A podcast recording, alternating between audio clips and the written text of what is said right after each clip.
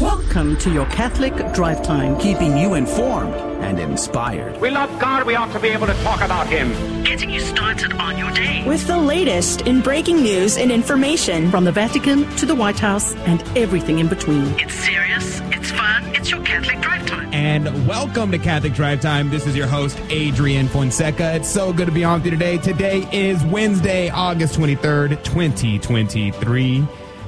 It's the feast of Saint Emilian of Autun. Have you heard of this saint? I bet you have not because I didn't. Well, maybe you have. I would love to know if you do. It's pretty cool, actually. Now, this saint grew up in a time period during the Muslim invasion in France. The Muslims had invaded throughout Spain to various regions of France in 711, leading to an attack that was planned against Autun in 725. Now, Saint Emilian, he was a bishop from a noble family in of Armon, Armoncia, who he was very well known for being very courageous, being a honored bishop with great magnanimity of soul and intense and real supernatural faith. Now he went and he stood before the cathedral of his diocese and had asked the people of God to stand up against the Muslim invaders. Now, I want to read to you the words of the bishop himself, the words that he said, the words that came out of his mouth when he was speaking to the people at the cathedral. He says, quote, Oh, all you strong men of war who are still stronger in the faith, take into your hands the shield of this divine faith. Mark on your foreheads the sign of the cross. Cover your heads with the helmet of salvation and protect your chest with the armor of the Lord. Then after taking up this religious armor, soldiers of Jesus Christ, do yet more. Take your strongest weapons of war, your sharpest swords of the best steel, and come together to combat and smash the miserable enemies who like furious beasts slaughter our Catholic brothers. It is the moment to say with Judas Maccabeus, be strong and make you ready that you may fight with these people, which are agreed together to destroy us and our sanctuary. Better is it for us to die in battle than to see our people and our sanctuary in such a miserable state. Now, the crowds of people who were gathered all started to be worked up into it with the, with the Holy Ghost with enthusiasm. They shouted, Lord and venerable pastor, give the order and command, and where you go, we will follow. Now the saint responded and said, On this spot we shall gather, and from the foot of this altar we will start out against the enemy. And I will have the honor to march at the head of the soldiers of Jesus Christ. And so this bishop donned himself in the army array, and he led them into battle, the battle of Saint Forgend. And he defeated the infidel army at the pass of Crest de Ossé. And he continued on. In battle after battle, he won battle after battle. Eventually, he wade to a major, major battle of Autun. There, he had to cut off the path of the Muslims who were coming to take the Christian land. And he was outnumbered by the Muslims by a great ordeal. And he tells the, his Christian brothers, Dear and brave companions, I congratulate you for your great faith. The number of combatants is not important. The victory comes from heaven. Then he made the sign of the cross and he said, Lord, into thy hands I commend my spirit. And he entered into the thick of the fight. As there he wounded the Muslim chief during the fight, and many of the Saracen fighters rallied around their chief and fatally wounded the bishop. He ended up there expiring on the battlefield shouting encouragements to his soldiers. He was later canonized by Pope Pius IX, and we should recognize this saint, recognize the magnanimity of soul, this military spirit, and that it cure us of sentimentalism, of self pity. Ask him to encourage the church to be brave, to fight, to fight for Holy Mother Church, for the salvation of souls and liberty and exaltation of Holy Mother Church. Saint Emilian pray for us. Good morning to you. That was a little bit longer. I thought this this saint of the day just read like a like a action movie. I just love it. I absolutely loved it. So I wanted to spend a little bit more time on that. But happy Wednesday to you. Praise be to God. Uh, but joining us right now is Sissel Anderson. She's running our board this morning. We're very grateful for Sissel. Good morning, Sissel. Good morning. Good morning. Have you ever heard of Saint um, Emilia? Uh, I have not until you. I asked you who the saint of the day was. so that was really cool, though. Isn't oh. it? I was like, that is like it reads like a like a, almost like you're watching Braveheart or something like that. I know. I love when you find these saints that you're like, how have we not heard of you more thoroughly? Because they have some epic stories. Right, right. I love it. So it's really cool. I I, I love the soldier saints and the. It's really interesting because he's canonized. Um, and you're thinking, oh, it's a bishop going to battle, uh, fighting and killing people. Like that's we don't want that. Uh, but Pius IX is like, no, this guy is a saint, and it's like, no, that's great. Praise be to God. Um, so really cool, very very cool. I love it. We love to see it. The um. Pius IX, when he confirmed him, he said, seven years after the sack of Autun in 725, Charles Martel met Abder de Rahman outside of Tours and defeated and slew him. The Battle of Poitiers in 732 is considered one of the great turning points in history, which stopped the Islamic advance into the Western Europe. So he's like, yeah, if it wasn't for him, that would have been over for us. It would have been over for us. One of those great what ifs of history. Really cool.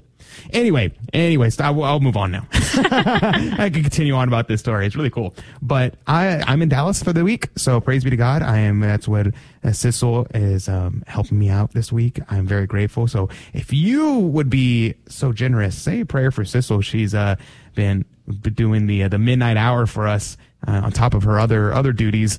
So she's uh she's running running uh, low on steam over there. So I'm gonna need a lot of the Holy Spirit and some more caffeine to get through this, and more vitamin C. I was thinking uh, I um, had the great um, privilege last night. I went to have dinner with um, with Jose and uh, Mr. Brent uh, with the Courage Apostolate, and we were chatting after the dinner. Um, and they were like, "Oh yeah, yeah, I'll let you go home so you can so you can go take a nap, so go to bed." So they, I got back to my hotel about like ten o'clock, and I got a phone call from a friend, and then uh, ended up not being able to sleep and not falling asleep until about one one thirty. so see, I, I went I to bed much earlier than that, and I'm still not doing amazingly. I have that. Uh, I'm like the only thing encouraging right, me right now is knowing that Venerable Mary of Agreda slept two hours a night every night. I'm like, okay, if she can do it, I can do it once. I can do it, one, do it time. one time. One time, exactly. So, so, there you go, folks. At 15 past the hour, should Catholic schools be using BCE and CE as their dating system? We'll talk about that. At 30 past the hour, University of Dallas President Dr. Jonathan Sanford is going to be on with us and that would be a conversation. We'll talk about Catholic universities. In the next hour, Sarasota uh, is going to be on with us. We're going to be talking about uh, Life Live Joyfully. She's going to have her show airing tomorrow afternoon. We'll talk about what she's going to be talking about um, coming up. And as always, we have our Fear and Trembling game show. But let's begin with prayer. We're going to be praying for whatever it is that you have going on in your life. We're going to be praying for the salvation of souls, liberty and exaltation of Holy Mother Church, for our friends, family, and benefactors, and all those that we promise to pray for. We're praying for that. In the name of the Father and the Son and the Holy Ghost. Amen. O Immaculata, Queen of heaven and earth, refuge of sinners, and our most loving mother, God has willed to entrust the entire order of mercy to you. I, a repentant sinner, cast myself at your feet, humbly imploring you to take me with all that I am and have wholly to yourself as your possession and property. Please make of me of all my powers of soul and body, of my whole life, death, and eternity, whatever most pleases you. If it pleases you, use all that I am and have without reserve, wholly to accomplish what was said of you. She will crush your head, and you alone have destroyed all heresies in the world. Let me be a fit instrument in your immaculate and merciful hands for introducing and increasing your glory to the maximum in all the many strayed and indifferent souls, and thus help extend as far as possible the blessed kingdom of the most sacred heart of Jesus. For wherever you enter, you obtain the grace of conversion and growth in holiness since it is through your hands that all graces come to us from the most sacred heart of Jesus. Allow me to praise you, O Sacred Virgin. Give me strength against your enemies. O Mary, conceived without sin, pray for us who have recourse to thee, and for all those who do not have recourse to thee, especially for the Freemasons and those committed to thy care. In the name of the Father, and of the Son, and of the Holy Ghost. Amen. And now your headline news with Sissel Anderson. Thank you, Adrian, and good morning again to everyone. You are listening to Catholic Drive Time, keeping you informed and inspired. Catholic News Agency reports that a three judge panel of the 11th Circuit made the decision to uphold an Alabama law that bans sex change treatments for children under 18. The law, called the Vulnerable Child Compassion and Protection Act, originally passed in 2022. It includes criminal penalties of up to 10 years in prison for those performing or administering sex change procedures to children. The act also prohibits school officials from withholding information from parents about children struggling with gender dysphoria. This decision will only temporarily keep the ban as the lawsuit on it will be reviewed in April of 2024.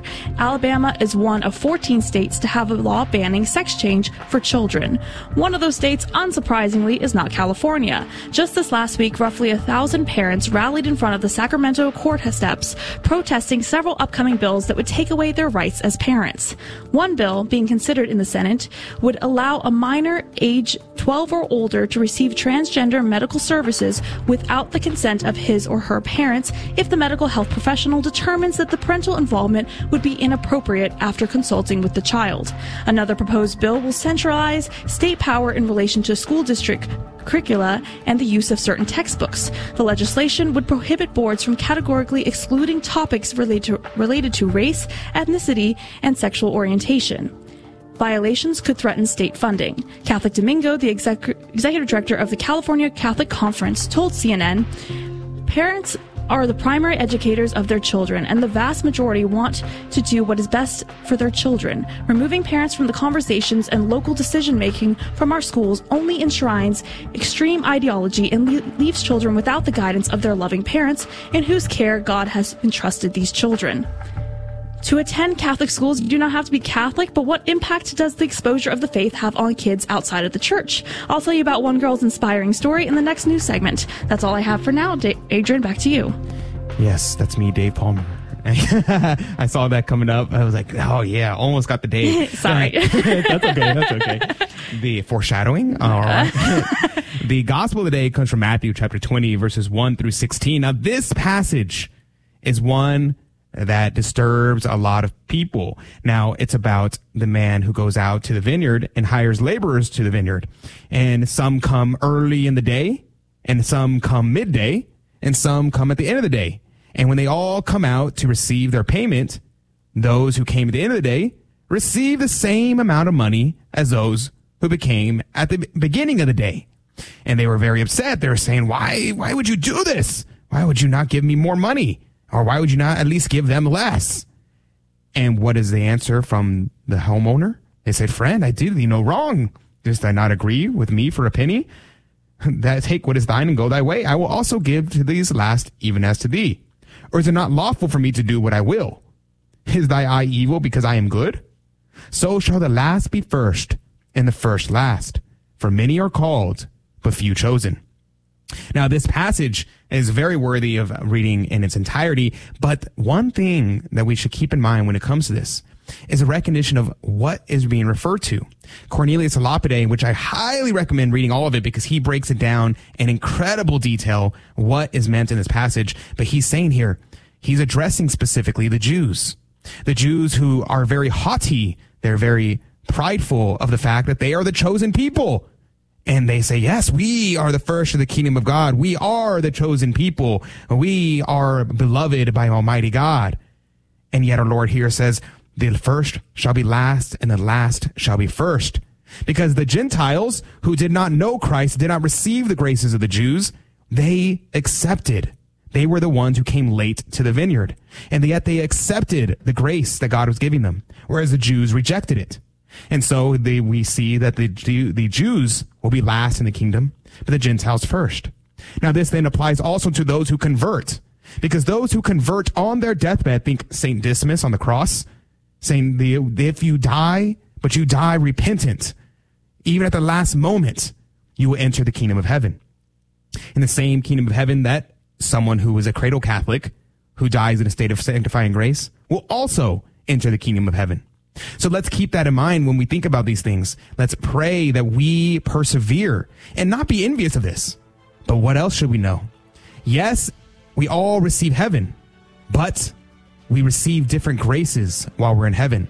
if we are holier and live a holier life on earth, then we will receive greater graces in heaven. So it's not all equal when it comes down to it. When we come back, we're going to talk about BCE and CE. Is that something we should use? This is Dale Ahlquist with a Chesterton Minute. G.K. Chesterton says, Thanks are the highest form of thought. At the sacrifice of the Mass, we hear the priest say, We do well always and everywhere to give you thanks. Always and everywhere. Have we ever really thought about that? If we were always thankful to God, always and everywhere, what would our lives be like? Chesterton says, we should always endeavor to wonder at the permanent thing, not at the mere exception. We should be startled by the sun, not by the eclipse. We should wonder less at the earthquake and wonder more at the earth. Thanks are the highest form of thought. Maybe that's why the word Eucharist means thanksgiving. Want more than a minute? Chesterton.org. Hey, Donnie, who were the first two people God created? Adam and Eve. There you go. And what did we inherit from them? Original sin. As parents, we're the primary educators of our Catholic faith to our children. And if you don't know your Catholic faith as well as you should, that's okay. Just tune in daily to the Guadalupe Radio Network by logging online to grnonline.com. The Guadalupe Radio Network. Listen, learn, love, and pass it on. And welcome back to the Catholic Drive Time Show. This is your host, Adrian Fonseca. It's so good to be on with you today. Praise be to God. Just hanging out in the Dallas studios today. It's really nice to be in Dallas. You know, it may be hotter in temperature here in Dallas. It was like 108 degrees the other day, but it honestly feels less hot. I think it's the humidity. It's not as humid here in Dallas, and so I'm walking around and I don't feel like like I'm melting. Whereas in, in Houston, I mean, you could be it could be like 90 degrees and you're and you feel like you're still melting. I'm just like, this is it's kind of nice. It's kind of nice. I kind of like Dallas a little bit. Um, don't tell the Houstonians I said that though. The, they will disown me for uh, for saying nice things about Dallas.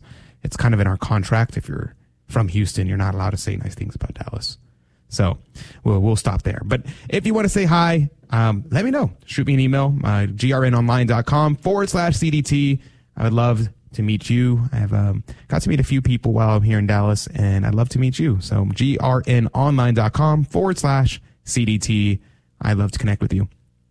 Now, I got a message uh, yesterday from a, a friend. We um, she was uh, one of our CDT insiders, and she sent in a, a question. She said, um, "My granddaughter, who goes to a Catholic high school, was studying, and I heard her using the abbreviations BCE and CE instead of BC and AD.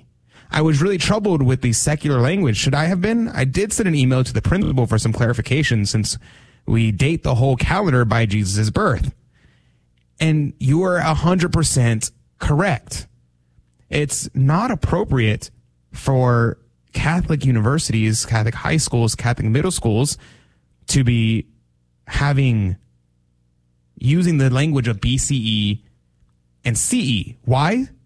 Because BCE says before the Common Era, and CE is the Common Era. What about BC and AD?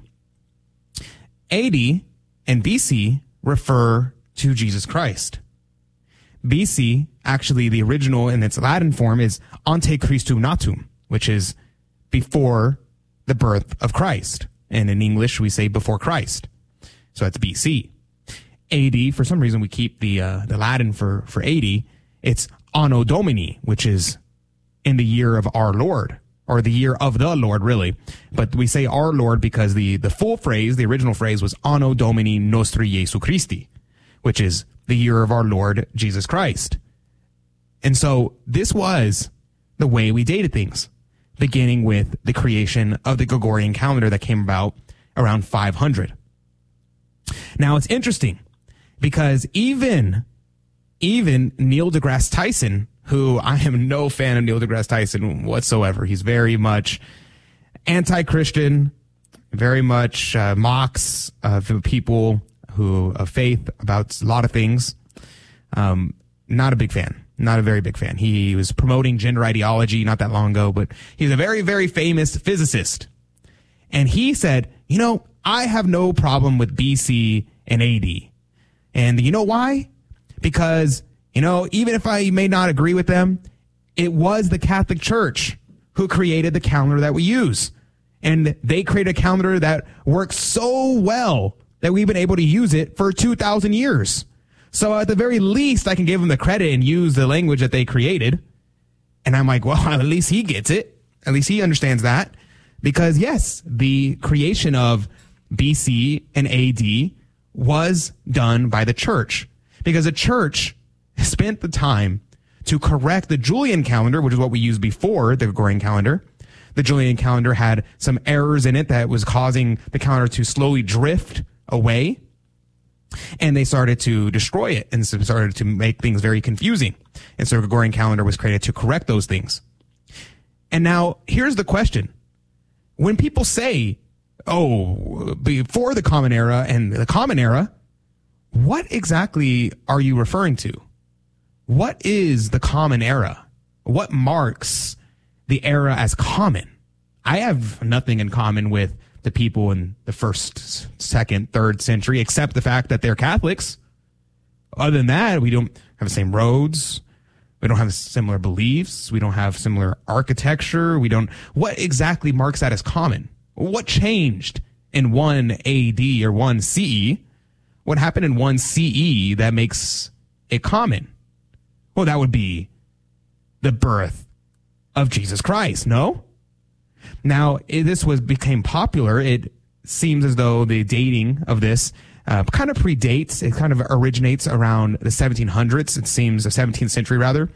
Uh, some say that Johannes Kepler, the Protestant um, physicist or astronomer rather, he uh, coined that term or didn't coin it, but that's the first time we see it appear in a book. But it wasn't popularized until the mid 19th century, the 1800s, by Jewish scholars who started using it because they did not want to refer to our Lord as our Lord. And so they started using BCE and CE and started to push the use of these in the scientific fields. So people were saying, oh, we got to be inclusive. So we'll use BC and CE. It's Like, no, there's no reason to be inclusive. The church is right. It's a, it's almost, I, I'm, I'm not going to go so far as to say this, but it's almost a denial of Christ to say BCE and CE. To say, you know what? I refuse to recognize that it is the year of our Lord Jesus Christ 2023. That's what you're saying when you say AD. You're saying this is the year of our Lord. Now, some people argue, well, you see, uh, people in the 500s, uh, whenever they were dating this, they might have been off by two or three years. So it's not actually referring to Jesus Christ's birth. He was probably born around 4 BC. Okay, well, let's just say for a second that you're correct. I don't think that we're necessarily know or we ever know whether or not the exact date. They're like, they actually say, well, it's probably somewhere between 2 and 7 BC. It's like, okay, maybe it's also just 180. Um, have you thought of that? Mm, could be. We try to date it, but you know, people, we, historical records are what they are. Let's just say you're correct. How does saying common era and before the common era change anything? It's still referring to Christ. It's still referring to Christ, even if it's off by a couple years. And that's okay. Because this is what we've been using for 2,000 years. It is only used in order to virtue signal and to try to pretend that we're trying to be inclusive but instead, let's recognize our Lord in all things. Let's recognize that our Lord Jesus Christ is in fact Lord over history itself. And in fact, it's this, it's a very beautiful thing of the English language that we can say, in fact, it is his story. It is a story of Jesus Christ. It's history. And so this is something that we should definitely be against as Catholics of trying to destroy what we have used, what we have created and it becomes more and more popular and different countries have different histories of ways of using this but i think that this is something that we should not let up on that we should not give up on and i know many secular scholars atheist scholars who use bc and ad they they say well i don't get it like are we going to stop saying uh, january because it refers to the god januarius Is that going to be something we're going to do? Because, oh, I don't believe in those gods either. So even atheist scholars are saying that's just, you're just being silly. You're just being silly. We're not going to start switching out of this. So I think overall, this is something that we should definitely not cave into. Uh, Sissel, before we uh, switch uh, topics, uh, do you have anything to add to that? No, I, I agree. I think it's so silly. I'm fortunate to have gone to, you know, I feel like it wasn't in, well, I was homeschooled first off, but it wasn't really a thing in schools fully. I, it just started coming out uh, when I was finishing up my school years. But man, it doesn't make sense. And I and I and I love the fact that this very very secular physicist, you know, is he's like, well, I'm going to give credit where credit's due. They created, they can name it what they want. so yeah. Yeah, I think that's good. Yeah, so there you go. Uh, so here's a short story we're going to cover just for about five seconds. Um, there is a story, the unmarked graves. Remember that in Canada, where they were talking about how the uh, like the Catholic Church was uh, had mass graves of uh, the Native Americans and the Native Canadians in uh, in Canada, the Indigenous peoples. Well, it turns out the unmarked graves discovery at Manitoba Residential School turns out to be hoax. No bodies found, only rocks. There you go, folks.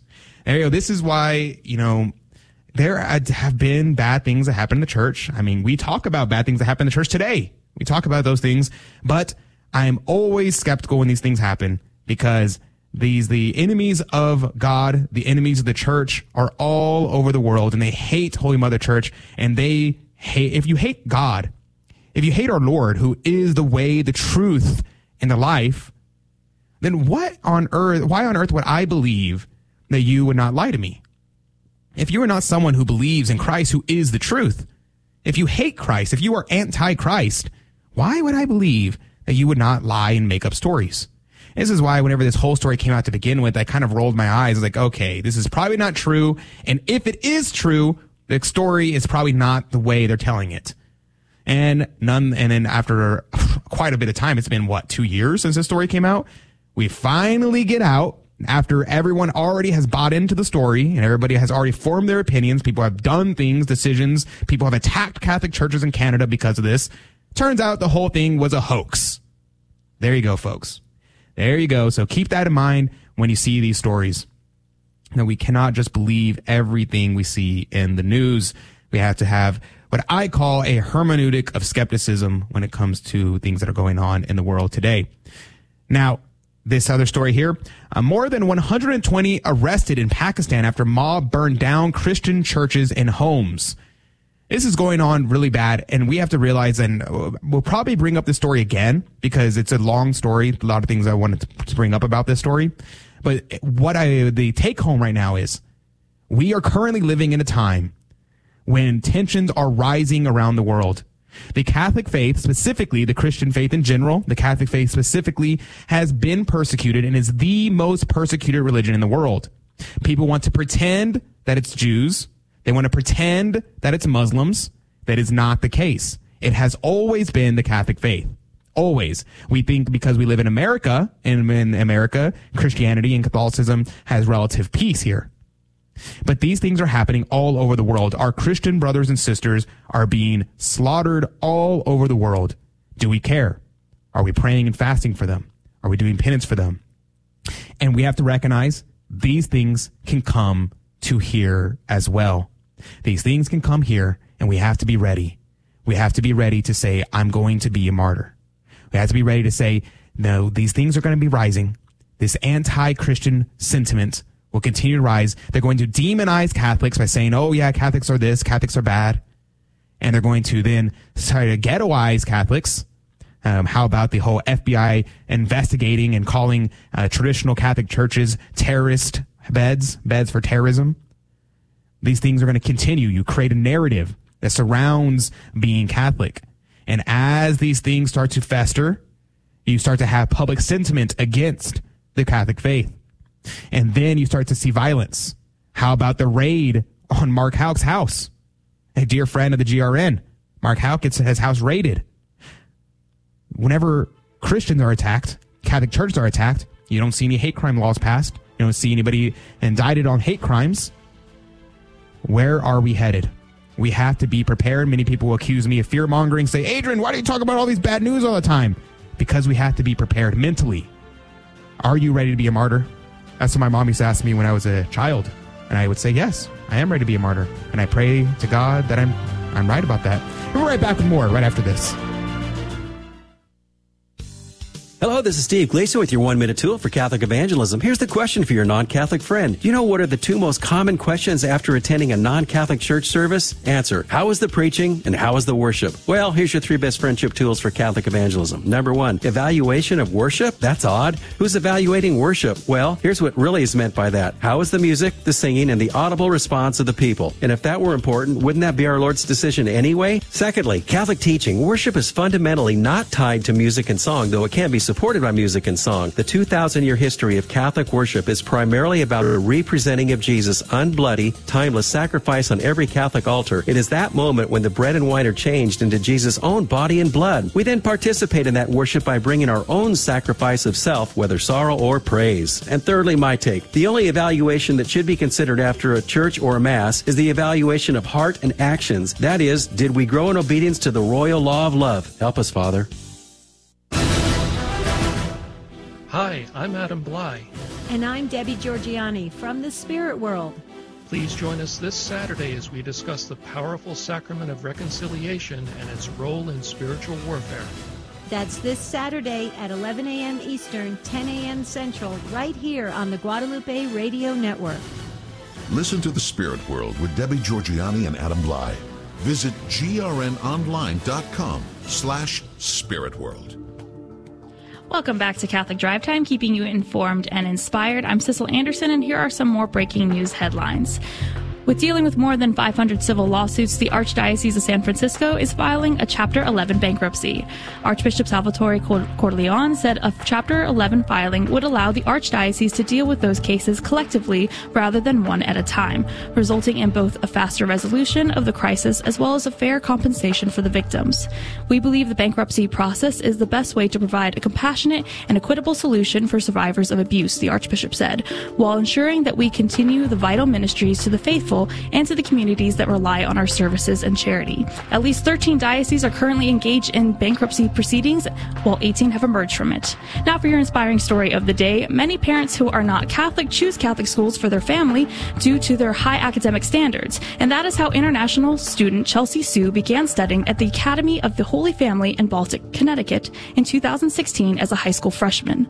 Before arriving, she had never seen a religious sister and didn't understand why anyone would devote much time time to spirituality or to rely on Jesus. Sue's family hadn't practiced a religion and while she was while she was growing up in China, but now the 22-year-old soon found peace in the chapel of the Catholic Secondary Days and Boarding School for Young Women run by the Sisters of Charity of Our Lady, Mother of the Church. I could just sit and think, she said. No matter what's going on outside, it's very quiet inside. I felt like I could just pour my heart out here. She is now a practicing Catholic in China, along with another student from the country who converted as well. And these are your headlines for your Wednesday morning. Thank you very much, Sissel, for keeping us up to date. Um, I think Sissel's doing an excellent job of those news reads. She's uh, hitting out of the park, and I particularly like the the teasing at the, the first segment over to the second segment. That's uh, that's pretty good. That's good. I'm I'm very much enjoying it. So praise be to God. Way to go, Sissel. Thank you. I appreciate it, Adrian.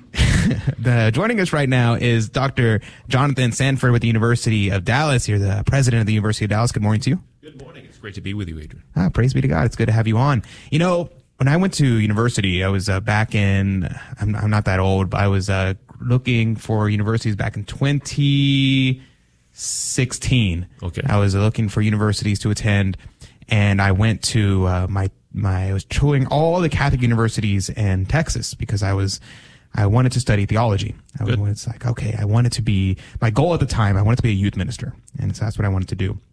So I started going over here, and I also wanted to go to Steubenville as well. That was one of my other options I wanted to attend. And I started touring all the universities, and I really loved St. Edward's because it was beautiful campus, like on top of a hill, good view, and I was really liking it. And I asked the person who's giving me a tour, and I said, uh, "What's the how's the Catholic identity on campus?" And they told me, and this is a direct quote. They said, "Oh, don't worry, we're not that Catholic." Yeah, that's a big mistake. right, right, and it's funny because I, but I, but but, us, but at least they were honest. That's with true. You. That's true. And so I, I was a real big shock to me because I was under the impression I didn't know anything about the different things going on in the Catholic world, and and I was um, I was under the impression that Catholic universities were all Catholic. You know, it's it's a funny thing. Sometimes I think Catholics imagine they're supposed to water down their approach to Catholicism, and um, and and that's going to be more hospitable. But in point of fact, when we embrace who we truly are, we exercise charity, and hospitality is a part of charity. So those two go together. But I, I do think there's this bifurcated view of toning down your your faith, toning down the way in which an institution is expressing its Catholicism. We find just the opposite to be the case at the University of Dallas. We firmly embrace our adherence to our our Catholic faith. The identity of the university is grounded in and really shaped by Ex Corde Ecclesiae, which is this apostolic constitution that St. Pope John Paul II published in 1990. And it provides both an inspiring vision of what it is to have a Catholic university and at the same time provides norms that you're supposed to adhere to. So we have always had students who are not Catholic. And one of the interesting things that we discovered when we we uh, did a survey and, and we had some focus groups with our students over the last couple of years as we were thinking about how to how to refresh our brand.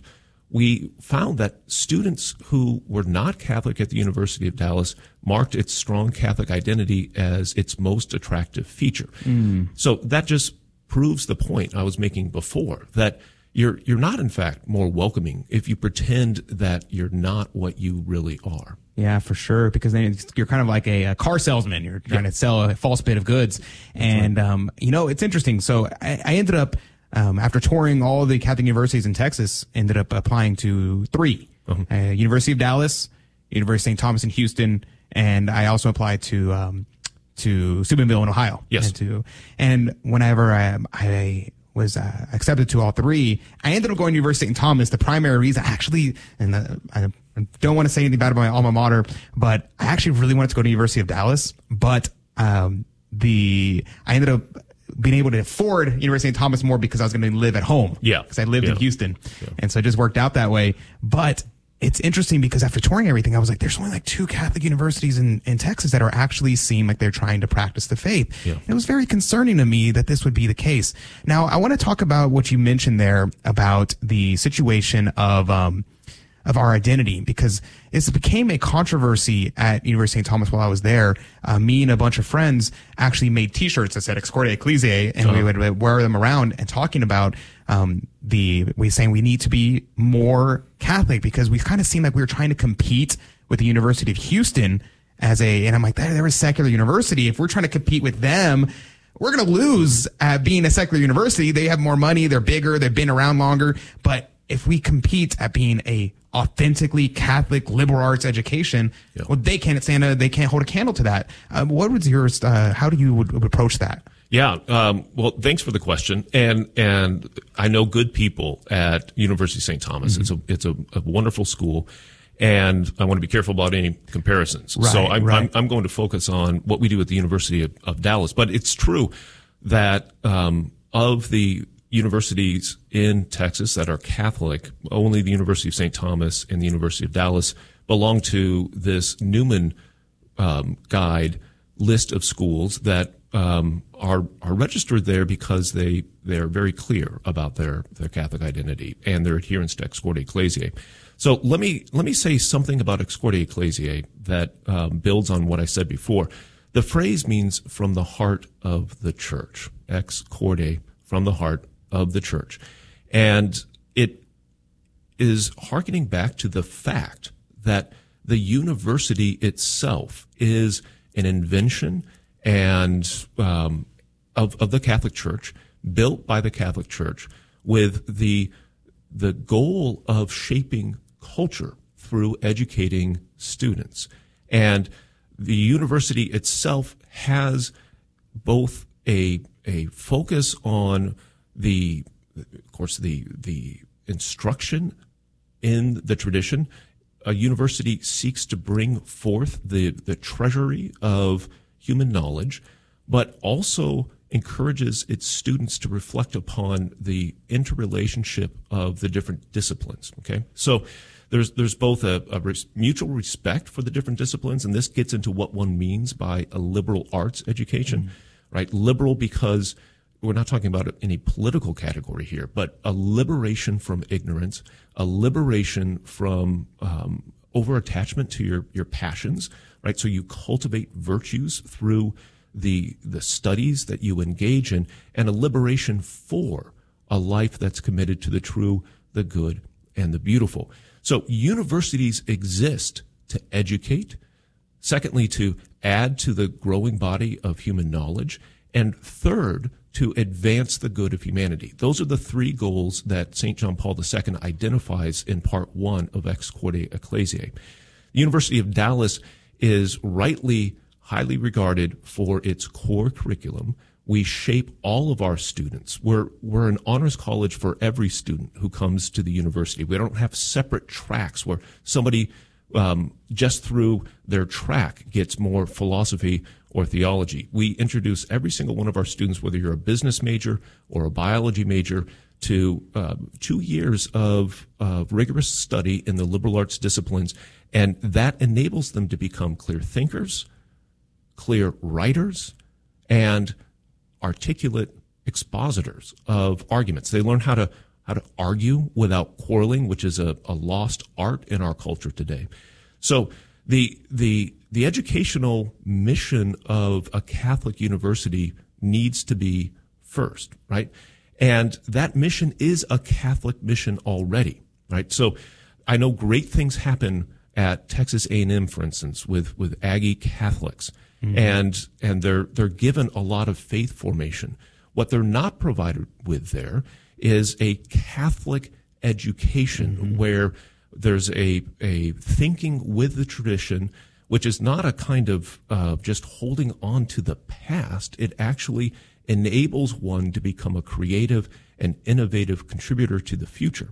Right. So so that kind of formation is distinctively Catholic, and then all of the other ways in which um, the, the, mm-hmm. Catholic life is part of campus is absolutely as well. Uh, we're going to go to a quick break. When we come back, I want to pick up on that topic. I, you know, you stand on the shoulder of the giant so you could see out further. That's something that we would love to revitalize in our Catholic universities and our Catholic schools in general. We'll be right back with more Catholic Drive Time right after this. The University of Dallas President Dr. Jonathan Sanford. We'll be right back.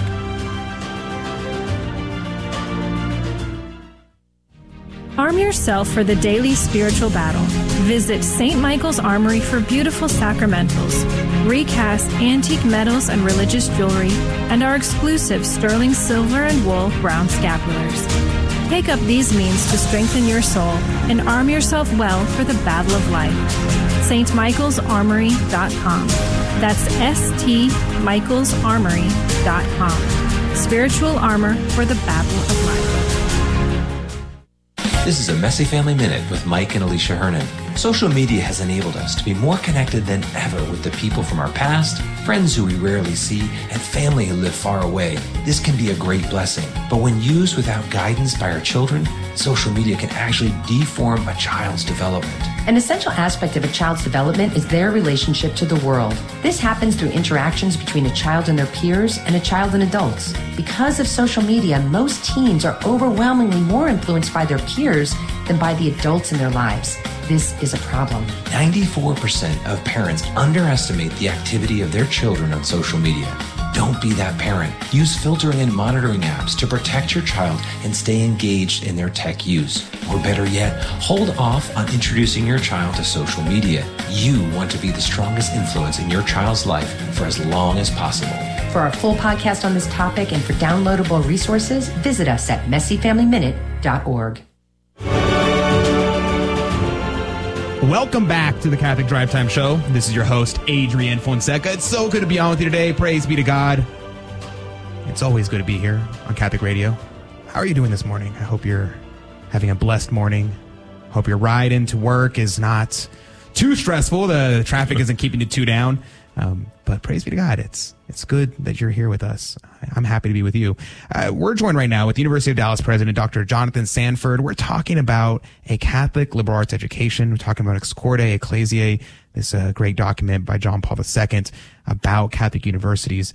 And you know, um, I love Catholic universities. People kind of accuse me of an anti-Catholic university, anti-Catholic schools in general, um, because I kind of say negative things about them sometimes. But the reason why I say negative things about them is because I want them to be good. I want them to be Catholic. I, I desire, I know they have such great potential. And I mean, if I, I really would love to go get my master's degree in philosophy. And if I did, You should, uh, you should come to the University of Dallas. We have, we have an excellent master's degree in Really, philosophy. really. Yeah. I was always thinking about University of St. Thomas, um, their Center for Thomistic Studies. Yeah. I'm a huge. Um, I, I was a, a novice for the Dominican Order, and I Okay. I love love Thomistic Studies, but I don't really know anything about the uh, master's program in uh, USA, uh, University of Dallas. Yeah, So- well, well, I'll connect you. Okay, Uh, we, we have plenty of Thomists at the University of Dallas. So praise be to God. Praise be to God. Now we're talking about the the Documents Corde Ecclesiae. Now Bishop Miller, he was a Basilian father, and uh, then later became bishop, and Mm-hmm. he was the president of University of St. Thomas for many years, uh, kind of during the the heyday of University of St. Thomas when it was was really great. And he writes this. He wrote this little booklet that's um, about Ex Corde Ecclesiae, and one of the things he brings up in reference to the original document was this idea of having a Catholic faculty. Mm-hmm. And that's something that I always kind of was interesting to me because at most Catholic schools, and I'm talking Catholic schools in general, mm-hmm. not just universities, but high schools, middle schools, across the board, they hire a lot of people who are not Catholic. And that's always been a, something of concern to me. In reading Bishop Miller, he says, while some situations might entail compelling reasons for members of another faith tradition to teach a- in a Catholic school, as much as possible, all teachers in a Catholic school should be practicing Catholics. Uh, what say you about that? Yeah. So uh, going back to Ex Corde Ecclesiae, and I, I think the situation is is um, a little different for a K 12 school as opposed to um, a university because of the way in which um, the the faith is delivered for for young people. Ex Ecclesiae makes it very clear that you need to have at least fifty percent or more um, of your faculty as um, as Catholic, and it because of the way in which that prescription is described, those Catholics need to be serious about their faith. So um, there there are three levels of faculty that the uh, Holy Father identified in Ex Corde Ecclesiae. So Christians who are not Catholics who need to um, uh, understand, articulate, and defend the mission. Those who are of no faith at all, who he argues can still be part of a Catholic university mission, and um, they too need to be able to articulate and um, appreciate the mission, and and then the Catholic faculty whose whose adherence to the mission needs to be reflected in the way that they live. Okay, and and so there's a higher standard for Catholic um, uh, faculty members at a, a Catholic university. I think it is absolutely vital that every faculty member at a university witness to the mission. I think the most destructive thing that can happen at a Catholic university, and I saw many examples of this when I was an undergraduate at a at a Catholic university, is uh, the scandal of misrepresenting church teaching, or um, saying. And and what I mean by that is is saying that the church teaches something that it doesn't teach, and as you're an undergraduate. Um, you don't you don't know how to how to suss out the difference. You know, oh, I thought the church um, taught this about birth control, and and then you get a um, a, a professedly Catholic faculty member saying, no, that's not really the case. You can you can um, interpret this according to the dictates of, of your conscience, right? So the, the way that conscience gets abused in those situations is very significant. So we take great care at the University of Dallas to make sure that that our faculty adhere to the mission, that the way in which Catholic teaching is articulated is grounded in the reality of the teachings of the church and um, uh, um, exercising a, a a a real care for those those teachings of the church, teaching our students not just what the church teaches, but how to articulate and understand what the church teaches, right? So there's there's a, a principle at work here, which is that um, things are not true because the church teaches them. Things are true, and the church teaches them. Mm-hmm. Okay, so it's it's not by fiat. It's it's not by a kind of uh, mere expression of policy that we have um, the catechism, right? Those those are principles that are a combination of what God revealed to us in in the book of Revelation through Holy Scripture and the work of the magisterium and and the book of nature, right? So we want our students, and and this really gets to what uh, the work of a liberal education is all about. Yes. We want our students to be able to provide an account of the reason why. Always have a reason for what you believe. Um, our, our first pope told us. You know, it's interesting because the liberal arts, as that's something that I've been, I've been really, really upset about, is the fact that I feel like I have been deprived of a good education. And I went to public school from first uh, kindergarten through fifth, and private school all the way through to through college, and I did not learn the trivium, which for people who don't know, that's the logic, grammar, and rhetoric. Yeah. And that is something that I did not learn. And I've been trying to teach myself recently. I read Father Coppens has a little catechism on logic, and I read that myself. And I picked up Sister Miriam Joseph's The Trivium. That's a that's that an myself, excellent work. which is made for kids. Yeah. And I'm like, this is something that's that's being taught at, at like university level now, when it used to be t- to children. Yeah. And it really bothered me because I I my degree is in theology and I have a bachelor degree in communications and radio, TV, broadcasting, and a minor in philosophy, which you would think I would learn. I never took a, we didn't we never read the Ars Rhetorica of Aristotle. Yeah. We never taught, I never took a class on logic, which to be fair, if you had a major, it was a required course, but for the minor, it wasn't. I was able to go through all this education through get my bachelor degree and never took a class on logic or rhetoric. How is that possible?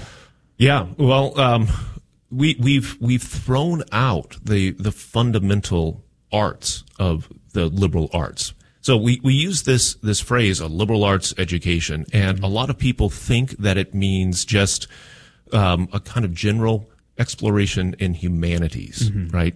Like a great books program. a, a great books program, and and I'm I'm all for reading great books, but reading them in a in a structured way, grounded on the trivium and the quadrivium, which, um, as as you point out, um, grounds us in the fundamental elements of language and thought, and from that, the fundamental ways of encountering the the world as it presents itself to us in the quadrivium, right?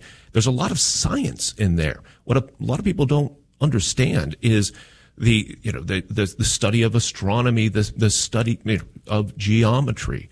Uh, we've got math, science, and rhetoric and logic as foundational disciplines that enable us to wrestle with the more complex disciplines. So, you, you have every right to be frustrated. You feel like you were robbed of something that should be there, and um, we we should have found a way to get you to uh, the University of Dallas back in 2016, and then you wouldn't you wouldn't be disappointed with uh, with what you received. Uh, yes, uh, praise be to God. I, and yeah, it's a, it's a really beautiful thing because liberal arts education, like you mentioned, it is uh, liberating because it helps us to think better. It helps us to be able to understand. And I was reading this quote from a Dominican from the 19th century. He said that logic, and I wish I could remember who the Dominican was. He said logic is the um, the poor man's defense against experts. Yes. And I think about the the the chaos that's happened over the last three four years, um, not to mention the last just like fifty years, but. The people have been robbed of logic, and they are. And what does logic tell us? It tells us we be able to think systematically, be able to break down syllogisms, be able to see to test whether or not someone who's claiming to be an expert is telling you the truth. You know, Aristotle um, was the first to really articulate the, that benefit, and in his work "Parts of Animals," he he gives the measure of what it is to be well educated. He says you're able to be the judge of any argument, right? So the the poor man's weapon against you know just being snowed by experts, right? So we, we live in a culture in which experts are everywhere and they're going to be telling us what we're supposed to think. Well, when you are armed with a genuine Catholic liberal arts education, you are able to think for yourself. You're able to, to be a judge of every argument that comes your way because you have those fundamental tools and you've thought through the different disciplines. You're not at the whim of of the experts who are going to to um, uh, seek to to manipulate the way that you think. What you become is an independent thinker, and that's precisely what we mean by our tagline the University of Dallas is the Catholic university for independent thinkers. We want our graduates to stand on their own feet, to be able to suss out the, the ideologies that are thrown at them, to be able to exercise responsibility as citizens and as faithful contributors to the church. Amen. Amen. Yeah, I think that's exactly what we want out of our universities. And that's something that we want to, to be encourage that people go through. And, you know, here's, um, we're running out of time. Um, Ah, well, maybe we'll have to have you back on and talk about this because there's just no point in asking this question. We won't get through it. The so the semester starting. I think it's starting today. Yeah, today's first day of class. Yesterday we had the Mass of the Holy Spirit. Bishop Burns uh, gave a wonderful homily, and we're all fired up, ready to go. So, what's uh, people are expecting uh, for the new year? Anything exciting happening? Well, um, we we are hosting a series of, of lectures on the um, on the Eucharist and this is in support of the Eucharistic revival. Um, the first is September 21st, I think it is. And we are going to be housing the day before on the 20th a, number of first class relics of St. Padre Pio. Oh, uh, we're wow. blessed to be participating in in um, I think it's three locations within the Diocese of Dallas that will will have those relics for a day. So uh, there'll be information about that, but everyone is welcome to come. The University of Dallas is consecrated to Our Lady of Guadalupe. Uh, we have a beautiful shrine on campus, so you can you can visit uh, St. Padre Pio's relics in our church, and then you can go over to the shrine and um, have a, a, great experience. Well, praise be to God. That's amazing. That and that's open to the public. It's open to the public. Praise be to God. Yeah. Um, that's awesome. Uh, Padre Pio is actually my patron, uh, so my confirmation saint was Padre Pio. Wonderful. Uh, so I have a great devotion to Padre Pio, despite the fact I prefer Dominicans. Well, Padre Pio will give him an exception. yeah, that's great. well, praise be to God. Thank you for joining us. And uh, you're welcome to, uh, if you have to take off, then I take off. But if you're welcome to stay for the after show, which is 30 past the next hour, and we talk about, we kind of field comments from the from the audience and talk uh-huh. about that. Uh, you're welcome to stay. But that's going to do it for the first hour. We'll be right back with Sarah Soto coming up next. This is Dale Ahlquist with a Chesterton Minute. Have you ever heard someone say that we should stop opposing things like abortion and homosexual unions because there's simply nothing we can do about it? You can't prevent that stuff, it's inevitable, so just accept it. Well, G.K. Chesterton says the other word for inevitability is impenitence. We have let ourselves be dominated by the notion that there's no turning back. This idea is rooted in materialism and the denial of free will. Now, this modern refusal to undo what has been done is not only an intellectual fault, it is a moral fault also. It is not merely our mental inability to understand the mistake we have made, it's also our spiritual refusal to admit that we have made a mistake. Want more than a minute? chesterton.org. So the neighbor who we've spoken to, you know, just in greeting, but who I don't believe has ever spoken back to us, out of the blue, uh, surprised us. One day we were getting the kids in the car for mass and asked us if we were going to mass. I was dumbstruck for about probably 10 seconds. It was great that we were, had an opportunity to share about our parish and that we were Catholic. Turned out she was Catholic too, and she assumed we were because of the bumper sticker on our car. The Guadalupe Radio Network, radio for your soul.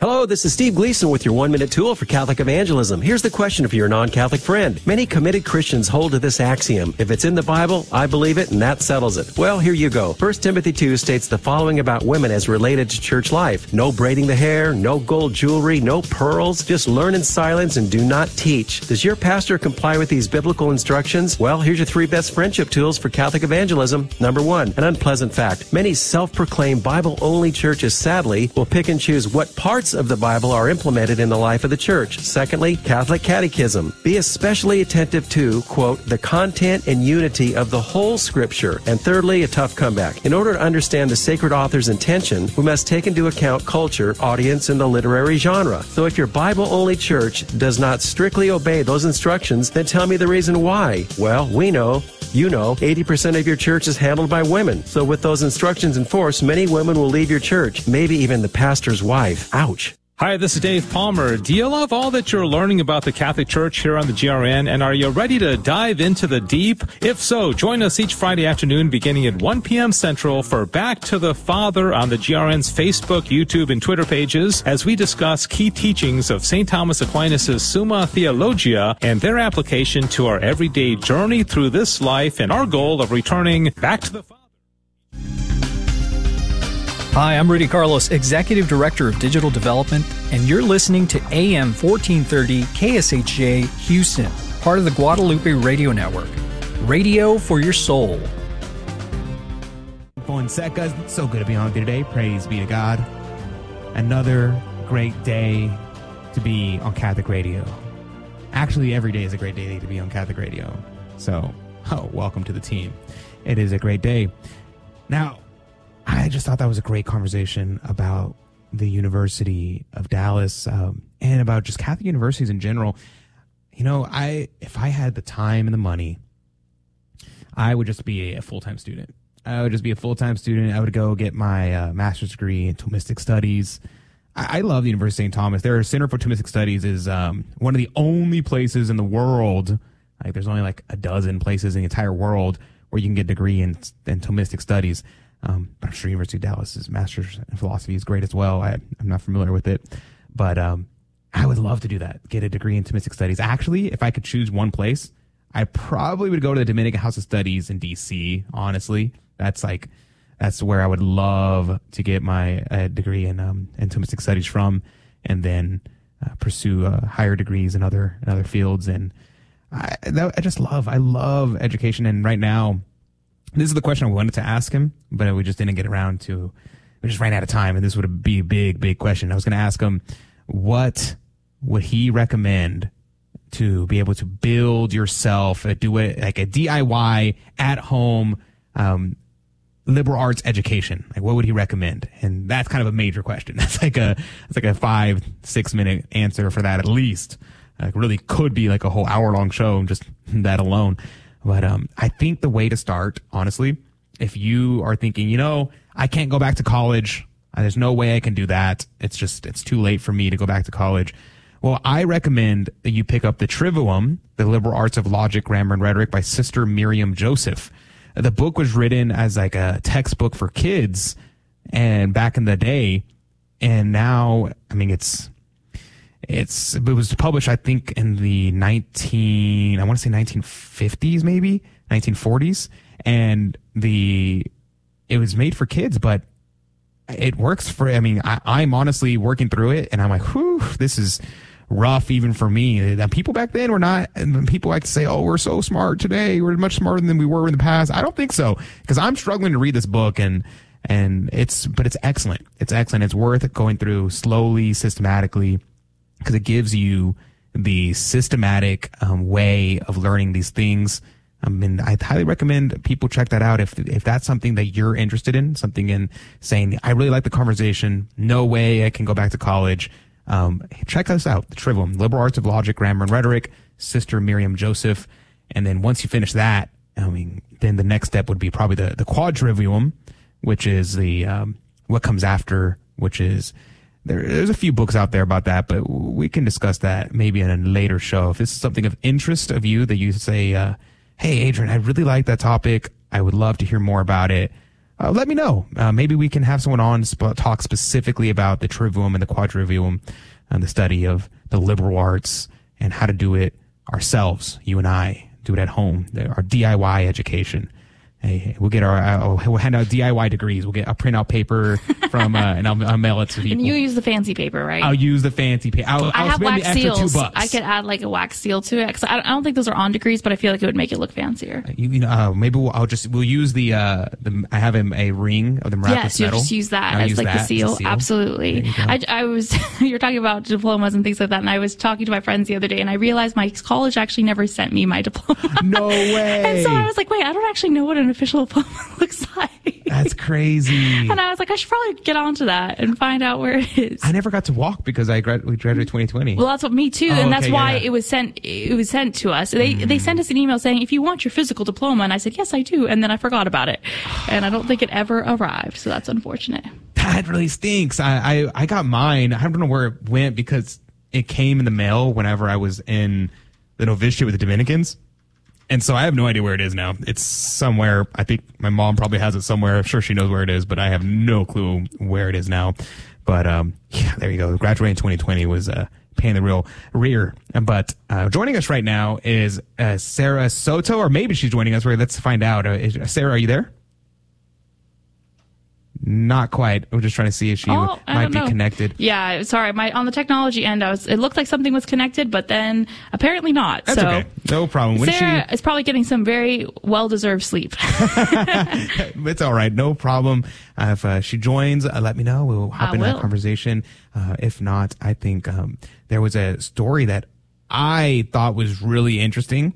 There was uh, by Ida Frederick Görres, which I don't know. This sounds maybe um, German. She was a she was a countess of Bohemia, and she uh, died in 1971.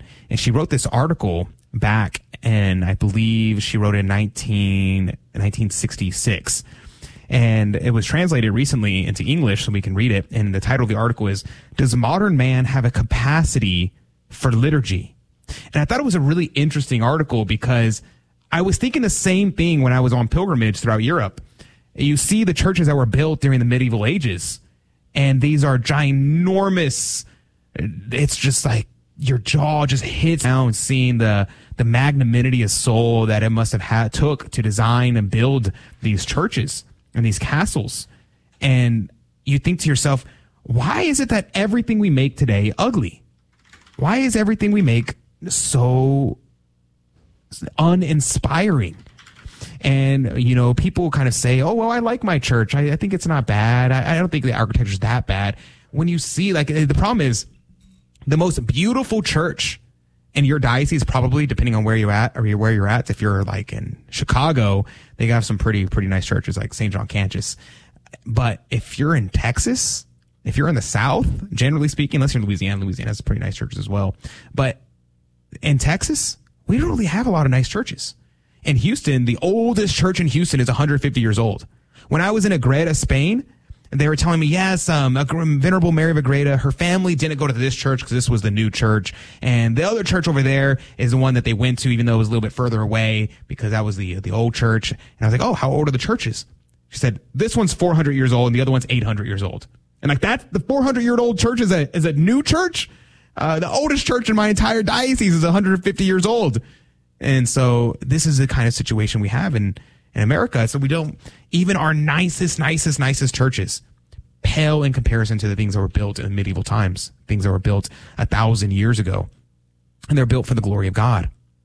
Now, in this document here, she cites um, Romano Guardini, Father Romano Guardini, in his book on liturgy. He says, It is the liturgical act, and with it, the meaning of liturgy in general, so historically bound, ancient, medieval, or Baroque, that if one is going to be honest, one should abandon it entirely. Shouldn't one bring oneself to realize that a human being, as human beings in the industrial age, the era of technology, and the sociological structures resulting from them is simply no longer capable of the liturgical act? And shouldn't one, instead of talking about renewal, consider in what way the sacred mysteries are to be celebrated so that a person today could relate to them with his truth? I think it's interesting that he brings this up about living in the technology era and living and are we capable of a liturgical act because many people think that saying something like active participation in the mass is a new thing they say oh that was a a Vatican II idea. But active participation actually predates. It actually predates Vatican II by quite a bit. I believe it was St. Pius X who coined that term. And he was referring to the, the reverence that we give, we place ourselves in the Mass, that we actively, with our participation of uniting our soul with Christ on the cross, that was the activity that he's referring to. He was not talking about clapping and singing and dancing and doing the readings and serving at the altar. He's not talking about any of those things. He's saying every single person should actively participate.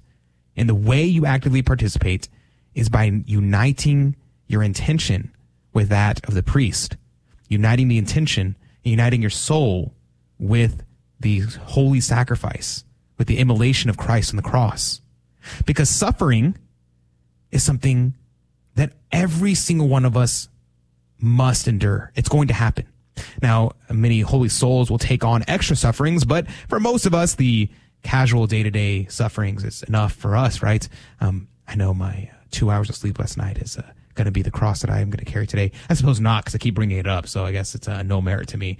But nonetheless, these things um, on our day to day lives are things that we can offer to our Lord during the holy sacrifice of the Mass. It's something that is present with us. And so I think this is something that we have to keep in mind, something that we have to kind of think about. And if it's the case that modern man does not have a capacity for liturgy, the question is, how do we fix that? How do we fix the idea that we are struggling and we're failing to be able to understand the liturgy? Well, the solution cannot be giving up on the liturgy. The solution cannot be destroying the liturgy and making it more situated for modern man. It seems to me that the correct solution to the problem is by fixing ourselves. Now, in the article, she says proof that people today have the capacity is sufficiently demonstrated, it seems to me, by the church in the Eastern Bloc. Bishops, priests, laymen from there report unanimously how the liturgy there is literally what people live on, what binds, sustains, shapes, and nourishes the community. From it, one can now live for another year. Said an industrial worker to Bishop Otto Spülbeck after the celebration of the Easter Vigil. The newsletter from Father Theo, for example, inadvertently and convincingly gave poignant testimony about everyday life in the church. So it's something we have to keep in mind that we don't have to destroy the church. We don't have to destroy the liturgy. We don't have to conform the liturgy to us. The liturgy is timeless. The liturgy has been there for 2,000 years. It is us who must conform to the liturgy. Now, joining us right now is Sarah Soto. Good morning to you, Sarah. Good morning, Adrian. How you doing? I'm doing very well. Praise be to God. It's nice to have you on. Uh, we're just about out of time. We only have about a minute. Uh, so when the one minute we have here, I just wanted to ask uh, what is uh, the Back to the Father going to be? No, sorry, Back to the Father. A Life Lived Joyfully going to be about to, tomorrow. You're going to be hosting at 3 p.m. I believe. Um, the tell me about what's the topic for that yeah, so uh, I host every Thursday at three o'clock, and my background is uh, a deep love for the theology of the body, um, and I, I'm, a, I'm a convert from atheism. I was a cradle Catholic, and uh, so I struggled a lot with, and I continue to wrestle with obedience. And so I'm going to talk tomorrow um, about obedience to the church and why we can't decide on our own. You know what? That whole teaching on contraception, I'm going to toss that out the window. Uh, why why the church in her wisdom knows better for us uh, and why we need to be obedient to her, especially in those really difficult moral teachings. So I'm going to harp on that uh, quite a bit tomorrow afternoon.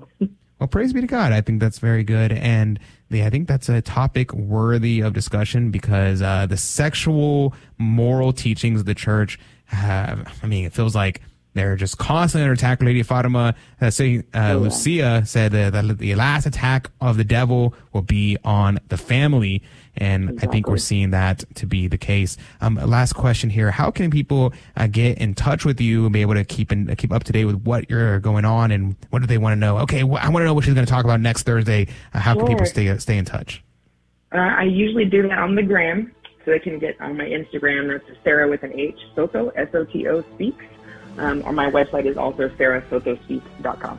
There you go. And we're going to go into our game show, Fear and Trembling. You can call now to be a winner, 877 757 9424. 877 757 9424. Call now. We're going to go into our game show. We'll be right back with Fear and Trembling right after this.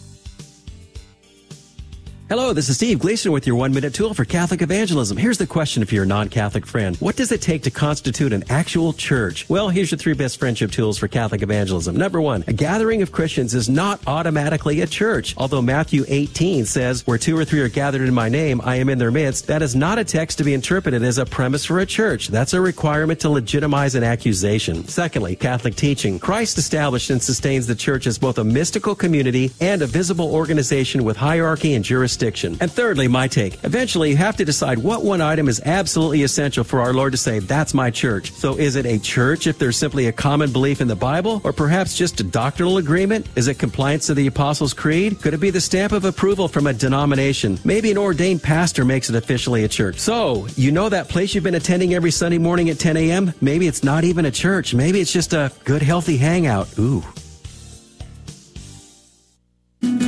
Donnie, what are the four Gospels in the New Testament? Matthew, Mark, Luke, and John.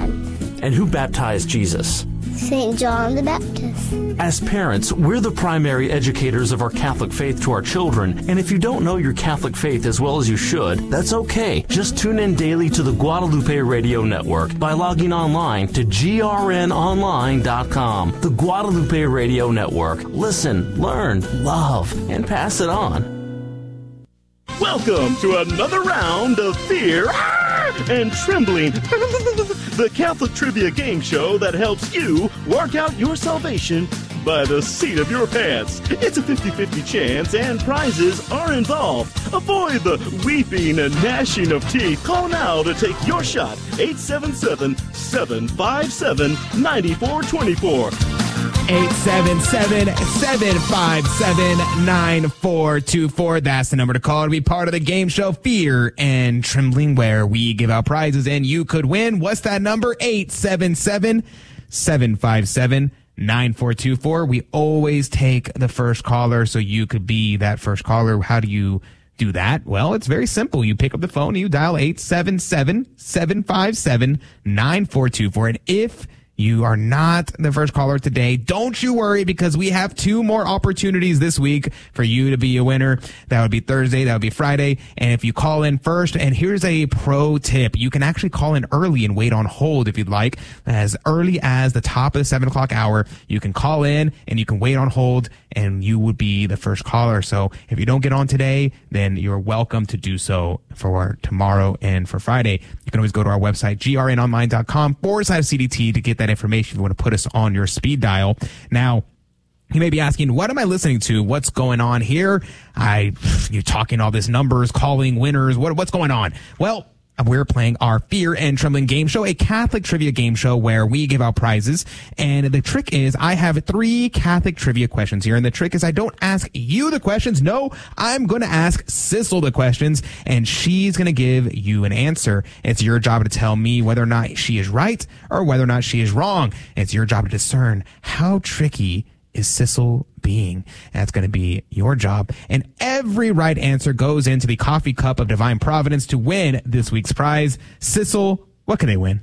This week they can win a why do Catholics pray the rosary tote bag and why do Catholics pray to saints mug thanks to conversionstarters.com. Conversionstarters.com makes evangelization easy and painless for everyone. Conversion starters, t-shirts, hoodies, and mugs catch people's eye and pique their curiosity by featuring common questions about Catholicism, like why do Catholics pray the rosary, along with the web address where they can get a brief, easy to understand answer to those questions. Be a billboard for Christ. Conversionstarters.com. Be a billboard for Christ. You know, I like that because you know what really annoys me? Like what really, it's like one of my pet peeves. That is being a walking billboard for companies. Mm. Whenever I have like a, a Nike shirt, you see the Nike swoosh. I don't wear Nike anymore. I haven't worn Nike in years, but like a Tommy Hilfiger, and you're like have the, the little symbol Yeah, there. there's certain companies that they, and I usually, for, from just like a fashion sense, they always look bad, in my opinion. I agree. I Right? agree. Just from a merely a fashion sense, I am always like, why do I have to have like the, the little tiny symbols, like or big everywhere. symbols? Yeah, sometimes they're ginormous. And then people sometimes are like, oh, I have to have this brand because it has this, and I'm like, no, it's ugly. why would you want that? I agree. I agree. And but then why not? If you're going to be a billboard, if like everything's going to be branded, why not be a billboard for Christ, right? Why not have our Lord Jesus Christ and His message uh, on your clothing instead, on your in your tote bag, on your lunchbox, on your stickers, on on everything. Just have our Lord Jesus Christ. So I like that. I like that a lot. The idea of having uh, being a billboard for Christ. So praise be to God. Now joining us right now is uh, Carmel. Good morning to you, Carmel. What's going on, brother? Am I pronouncing your name right? Yes. Perfect, perfect. And uh, where are you calling in from? From Midland. Midland, Texas. Praise be to God. Um, we don't get too many callers from Midland, but you know that's our HQ. That's our headquarters there, and yet we. I'd love to hear more callers from Midland. Now, um, where are you off to this morning? Oh, I'm off to work. Hey, you know I'm the guy that sends you rosaries, right? No way! Praise be to God. Thank Yeah, you very way. much. Praise be to God. Those rosaries are amazing. Very beautiful rosaries. I thought that was, uh, I was like, uh, whenever we, we got those, Rudy was giving those away. I was like, man, low key, I wish I could win those. Handmade, handmade. Yeah. Yeah, that's amazing. I'll Well, send you. you very Uh. I'll send you some more. Oh, praise uh, be to whenever I God. get a chance, I'll, s- I'll send you some more. We very much Maybe I'll send one personally for you. Oh, You need right? I, um, I, would I think you have to ask him some trivia questions for him to be able to actually get it. He's Carmel. gonna ask, ask me trivia questions. no, I I never have enough rosaries. I have uh, rosaries everywhere, and I keep spare rosaries throughout uh, bags and things when I'm out and about with people, and, and they're like, "Oh, let's pray the rosary." And they're like, "Oh, I forgot mine." I'm like, "Don't you worry, got you one. No excuses."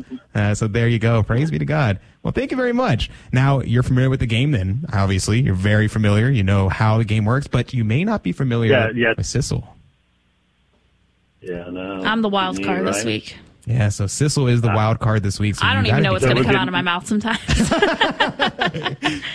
There you go. So you got to be careful, Carmel. You're going to have to keep your ears tuned and make sure you discern well whether or not Sissel is being tricky. So are you ready to play the game? Yeah, let's go. Let's do it. Let's do it. Um, Keep, hey, hey, let's let's let's use a kiss method. Keep it simple, stupid. All right. Question number one. Uh, Sissel, the question on the board is what is the name of the rope or the cord that's used to fasten the alb? Now we're talking about uh, the clothing of the priest, the vestments of the priest. Uh, so what is the name of that rope or that cord that's used to fasten the alb? That was the wrong music to play. Sorry, I was trying to set the mood with the music and I hit No the wrong problem. button. Uh, that's a great question, Adrian. Um, we have a lot of names for things in the Catholic Church, We right? do, we There's a lot That's of things true. to keep track of. I have friends come up to me after Mass all the time, like, what do you call that thing? The priest holes and what's this and what's that? But I like to think that I have a pretty good handle on this. Mm-hmm. So I'm going to say that the name of the rope slash cord used to fasten the alb is kind of like a belt, right? Mm, yeah, that is. I think true. it's a timing belt. a timing belt.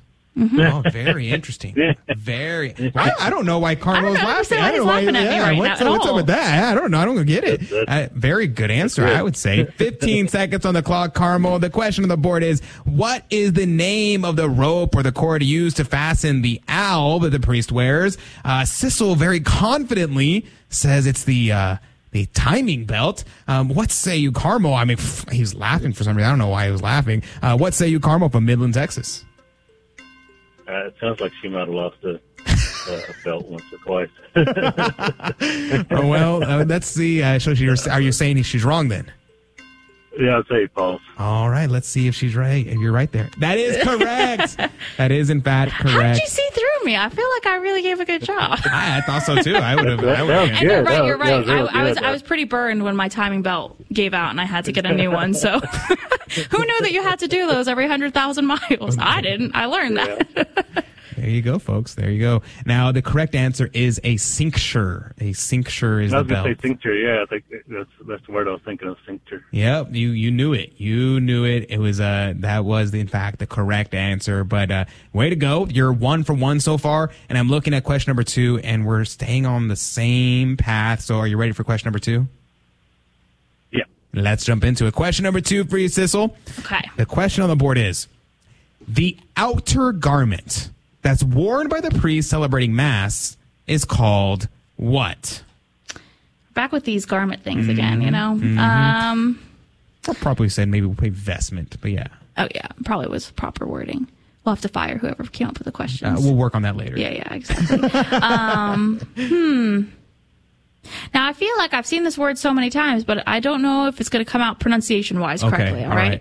Uh, chasuble. Chasuble. Uh, chasuble. Okay. Chasuble. I, I was close. You got it. Chasuble. Now, that don't take my lack of confidence in pronouncing that as my lack of confidence in my answer. Uh, well, yeah, well, well, don't you worry. Every answer that Sissel was given in the last few days has all been confident, right or wrong. Oh yes. So, so one thing we know about Sissel after a few days of her being on the show is confidence. Confidence is confidence, key. Confidence. All right, Carmel, 15 seconds on the clock. The question on the board is the outer garment or vestment worn by the priest celebrating mass is called what? Sissel says it's a chasuble. And don't be confused by the fact that, uh, I may not know how to pronounce words, uh, some words, that I am confident in this answer. What say you, Carmel from Midland, Texas? You know what? Um, I think she's right. You think I'm she's sure. right? So Let- let's- I'm just gonna think I'm gonna put a. a that was a very slight little ding there. Hey, you got a you got a little baby ding there. Here, You let got me, a let me let me get a better job of that. There we go. Very good, Carmel. Praise be to God. You did get it right. Two for two. That is a still a 100% success Good rate. job. It is, in fact, a chasuble. And um, those are, it's, you know, I, I love the chasubles that are more, you know, um, a fiddleback is what it's called. It's, it has, it's very structured, very crisp, like it's starched and it's like rounded at the corners. Um, the Roman chasuble that kind of all very flowy. I, I, don't, I don't really like those very much. Very, they just kind of look like they're wearing a robe. Now I'm gonna have to look all this up to see the differences you're talking about. I'm a liturgy nerd, so it's a it's a problem. It's a problem. All right, Carmel. Praise be to God. You got a 100% success rate. I'm looking at question number three here, and I gotta say, ah, this might be the hardest question we've ever had in the history of Catholic Drive Time. Seems to be a trend. Oh, we seem to good leave the hardest for last, or at least the, the one that Adrian thinks is the hardest for last. I don't I don't know what you mean. this is the first time I've ever said that. I've never said that before in my life. This is the, the very first Of time. Of course. Uh, the very good, Carmel. Are you ready for the hardest question we've ever had on the history of Catholic Drive Time? No. yeah. No, you got to be confident. Yes. Remember, Carmel? Confident, not necessarily Yeah. in me, but be confident. There you go. Calm, courage, and confidence. That's the key. All right, let's jump into it. Question number three for you, Sissel. A flat metal, not metal, but metal container used to carry communion to the sick is called what? Hmm. Do, do, do. Um, yeah, the music's really lacking here. There was no technical difficulties at all today.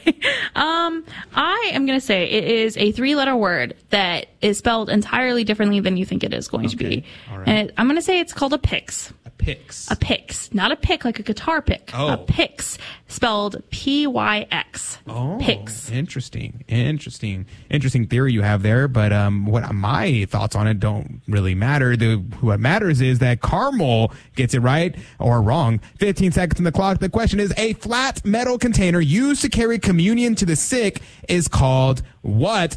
15 seconds on the clock, Carmel. Um, Sissel says it's a Pyx, P Y X. What say you, Carmel from Midland, Texas?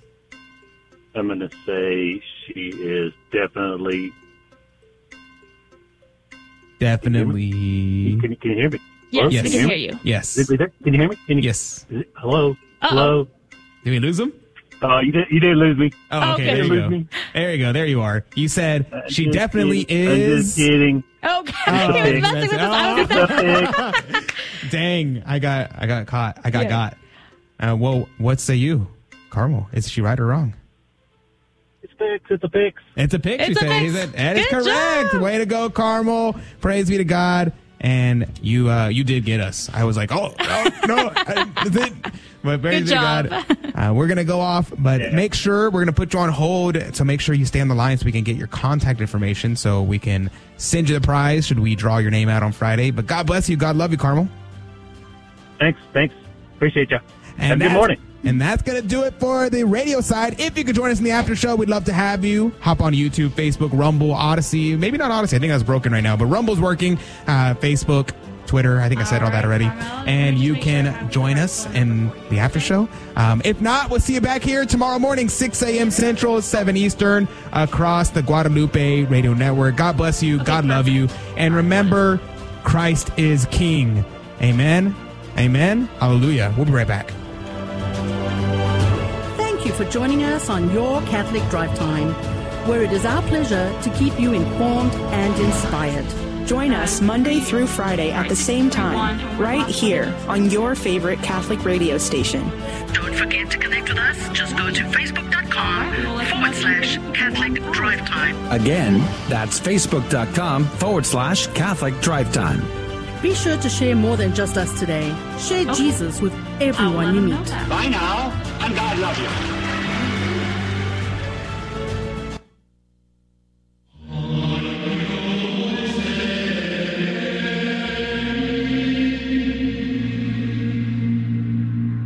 The Guadalupe Radio Network now brings you the Holy Sacrifice of the Mass from the chapel at Our Lady of Corpus Christi in Corpus Christi, Texas. Live from Our Lady of Corpus Christi, home of the SOLT community. For more information, visit solt.net or ourladyofcorpuschristi.org. Today we celebrate the memorial of St. Rose of Lima. We offer this holy sacrifice of the Mass for all of our online viewers and all those listening to Guadalupe Radio Network.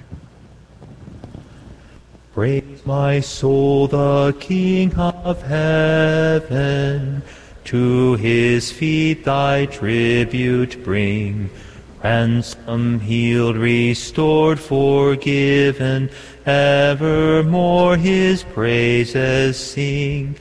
Alleluia, Alleluia. Praise the everlasting King. Praise him for his grace and favor to his children in distress. Praise him still the same as ever, slow to chide and swift to bless. Alleluia, Alleluia, glorious in his faithfulness. In the name of the Father, and the Son, and the Holy Spirit. Amen. The grace of our Lord Jesus Christ, the love of God, and the communion of the Holy Spirit be with you all. And with your spirit. Let us acknowledge our sins and so prepare ourselves to celebrate the sacred mysteries.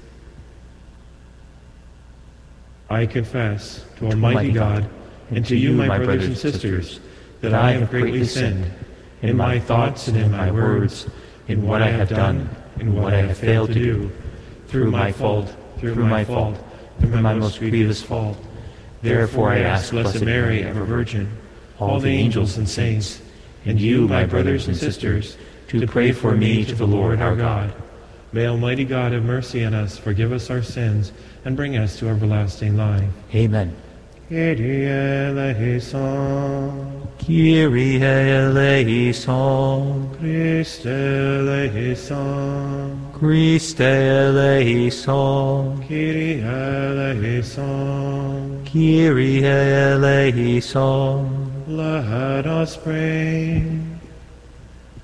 O God, you set St. Rose of Lima on fire with your love, so that secluded from the world in the austerity of a life of penance, she might give herself to you alone. Grant, we pray, that through her intercession we may tread the paths of life on earth and drink at the stream of your delights in heaven. Through our Lord Jesus Christ, your Son, who lives and reigns with you in the unity of the Holy Spirit, God forever and ever. Amen.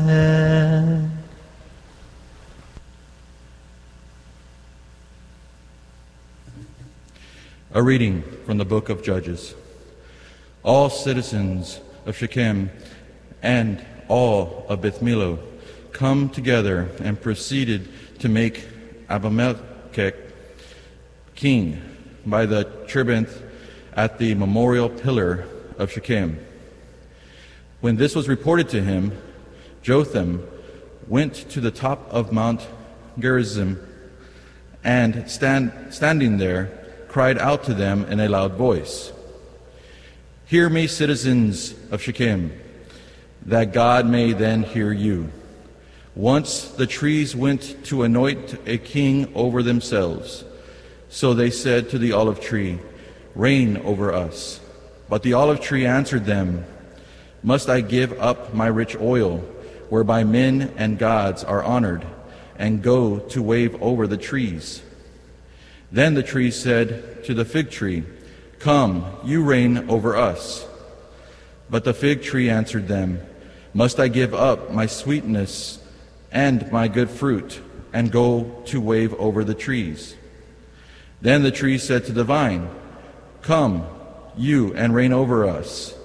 But the vine answered them, Must I give up my wine that cheers gods of men, and goes to wave over the trees? Then all the trees said to buckthorn, Come, you reign over us. But the buckthorn replied to the trees, If you wish to anoint me king over you in good faith, come and take refuge in my shadow. Otherwise, let fire come from the buckthorn and devour the cedars of Lebanon. The word of the Lord. Lord, in your strength the king is glad. Lord, in your strength the king is glad. O Lord, in your strength the king is glad. In your victory, how greatly he rejoices. You have granted him his heart's desire. You refuse not the wish of his lips. Lord, in, your, strength, the king is glad. For you welcomed him with godly blessings, goodly blessings. You placed on his head a crown of pure gold. He asked life of you. You gave him length of days forever and ever. Lord, Lord in, your strength, the king is glad. Great is his glory in your victory.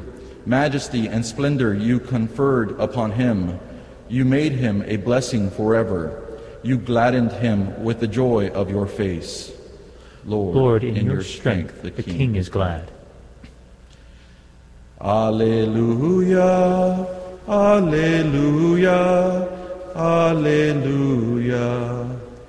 Alleluia, Alleluia, Alleluia. The Word of God is living and effective, able to discern the reflections and thoughts of the heart. Alleluia, Alleluia, Alleluia. The Lord be with you. And with your spirit. A reading from the Holy Gospel according to Matthew. Glory to you, O Lord. Jesus told his disciples this parable The kingdom of heaven is like a landowner who went out at dawn to hire laborers for his vineyard. After agreeing with them for the usual daily wage, he sent them into his vineyard, going out about nine o'clock. He saw others standing idle in the marketplace, and he said to them, You too go into my vineyard, and I will give you what is just. So they went off. He went out again around noon, around three o'clock, and did likewise. Going out about five o'clock, he found others standing around and said to them, Why do you stand here idle all day? They answered, Because no one has hired us. He said to them, You too go into my vineyard. When it was evening, the owner of the vineyard said to his foreman, Summon the laborers and give them their pay, beginning with the last and ending with the first. When those who had started about five o'clock came, each received the usual daily wage. So when the first came, they thought that they would receive more, but each of them also got the usual wage. And on receiving it, they grumbled against the landowner, saying, These last ones worked only one hour, and you have made them equal to us who bore the day's burden and the heat. He said to one of them in reply, My friend, I am not cheating you. Did you not agree with me for the usual daily wage? Take what is yours and go. What if I wish to give this last one the same as you? Or am I not free to do as I wish with my own money? Are you envious because I am generous? Thus the last will be first, and the first will be last. The Gospel of the Lord. Praise to you, Lord Jesus Christ. Be careful what you pray for because you might actually get it. That's the moral of the story of the first reading when they said, We want a king, we want a king, we want a king. And God was like, You don't want a king, trust me. These kings are bad news, and the book of Kings is full of bad kings. And wanting that was, you know, you have to be careful uh, of wanting things to be a different way than they actually are. It is a great ascesis, a great self denial to accept the uniqueness of each person in your life all day long. Every single person has their own kind of quirks and way of doing things. Some people are called in the mid in the beginning of the day, some are called in the in the midday, and some are called in the, the last part of the day. And you have to accept where each person is at. It takes a little bit of a lot of love and a lot of self denial to accept where someone is at and where they're not. This is especially true in uh, relationships, community relationships, and this is kind of the name of the game of marriage. Probably about 40, 50, 60 times every day, you have to accept your spouse is not the way that you would prefer them to be. Your children are not the way that you would prefer them to be. They're, they're going to be different. And this is God's way of inviting you to overcome yourself. God's will is not going to be in your set of expectations. It's not going to be in your imagination.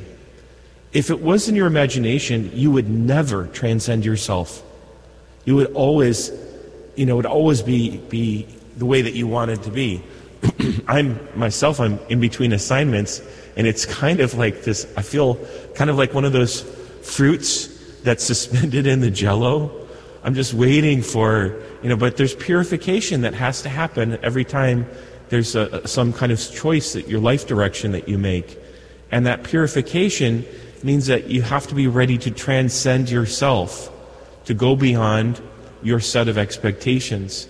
In this way, you're able to grow in charity. Charity is not in you, it's outside of you, it's in God. And that, that decision to transcend yourself and to be happy with whatever God gives, as St. Mother Teresa of Calcutta said, to give whatever Jesus takes and to take whatever Jesus gives. This is the challenge that we have on a, I would say daily, but it's also an hourly challenge to continually let go of what you think. And the same is true for this, this parable. You know, these people that got to work in the vineyard, that the payment is that you get to be with God. If you, if you start working early on in your life, you have a conversion early on in your life, the immediate payment you get is that you get to work with Jesus, you know, elbow to elbow with the Lord in his vineyard. That itself is a different kind of payment than somebody who gets a naughty boy who gets anointed on their deathbed and they get the apostolic pardon and they get to go home after a life of sin. Those people, too, God wants them all. He wants every single one of them. Who are you to dictate who gets what and how each person is manifested in their uh, different, the will of God, how it's, His will is, is made clear in their lives? The, the work that we have to do is accept that some people, they get to work with Jesus early on in their life, and that itself is this amazing uh, reward. And to learn to be happy with that. May the heart of Mary help us to be grateful, and may the practice and lives of the saints like Saint Rose of Lima help us to be truly grateful and accept whatever and however God wants to give and manifest His glory. Let us bring our petitions to the Lord. We pray for the whole church. that it may shine forth with the holiness of Christ, and that the Holy Spirit raise up saints of our generation. For this we pray to the Lord. Lord, hear our prayer. We pray for our Holy Father, our bishops and priests, that they preach the gospel with wisdom and courage. We pray to the Lord. Lord, hear our prayer. We pray for government leaders, that they may not obstruct Christ. We pray for an end to abortion, same sex unions, gender confusion, and human trafficking. We pray to the Lord. Lord, hear our prayer. We pray for that each person may be grateful in their vocation and rejoice in the mission that God has given them and the uniqueness which God has called them. For this we pray to the Lord. Lord, hear our prayer. We pray for an increase in vocations to priesthood, religious life, and the sanctification of holy matrimony. We pray to the Lord. Lord, hear our prayer. Finally, for all of our beloved dead, that they may enter the Father's eternal glory, we pray to the Lord. Lord, hear our prayer. Eternal and blessed Father, we ask you to hear us, for we make these and all our petitions in the holy name of Jesus Christ, and through the powerful intercession of our Mother Marys, we pray. Hail Mary, Mary, full of full grace, grace, the Lord is with thee. Blessed, art thou among women, and blessed is the fruit of thy womb, Jesus. Holy, Mary, Mother, of God, pray for us sinners, now, and at the hour of our death. Amen.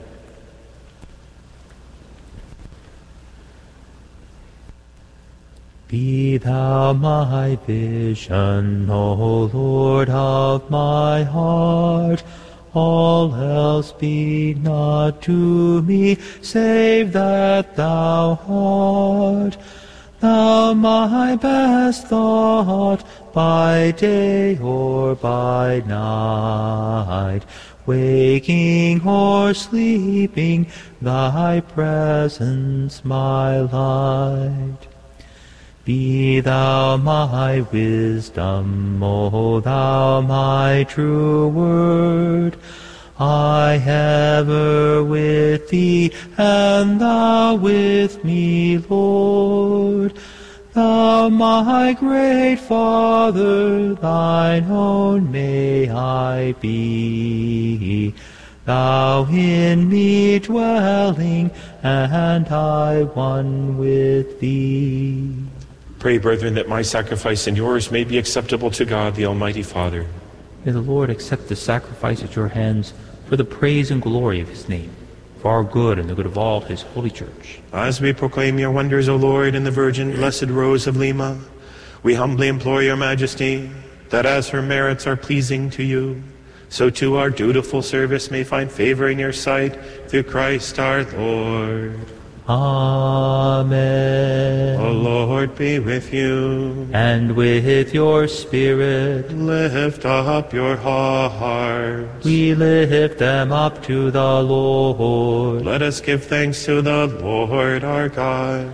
It is right and just. It is truly right and just, our duty and our salvation, always and everywhere to give you thanks, Lord, Holy Father, Almighty and Eternal God. For in the saints who consecrated themselves to Christ, for the sake of the kingdom of heaven, it is right to celebrate the wonders of your providence, by which you call human nature back to its original holiness and bring it to experience on this earth the gifts you promise in the new world to come. And so, with all the angels and saints, we praise you without end, we acclaim. Sanctus, Sanctus, Sanctus Dominus Deus Sabaoth, Pleni sunt celi et terra, gloria tua, Hosanna in excelsis, benedictus, qui venit in nomine Domini, Hosanna in excelsis. You are indeed holy, O Lord, the fount of all holiness. Make holy, therefore, these gifts, we pray, by sending down your Spirit upon them like the dewfall, so that they may become for us the body and blood of our Lord Jesus Christ. The time he was betrayed and entered willingly into his passion, he took bread and giving thanks broke it and gave it to his disciples, saying, Take this, all of you, and eat of it, for this is my body, which will be given up for you.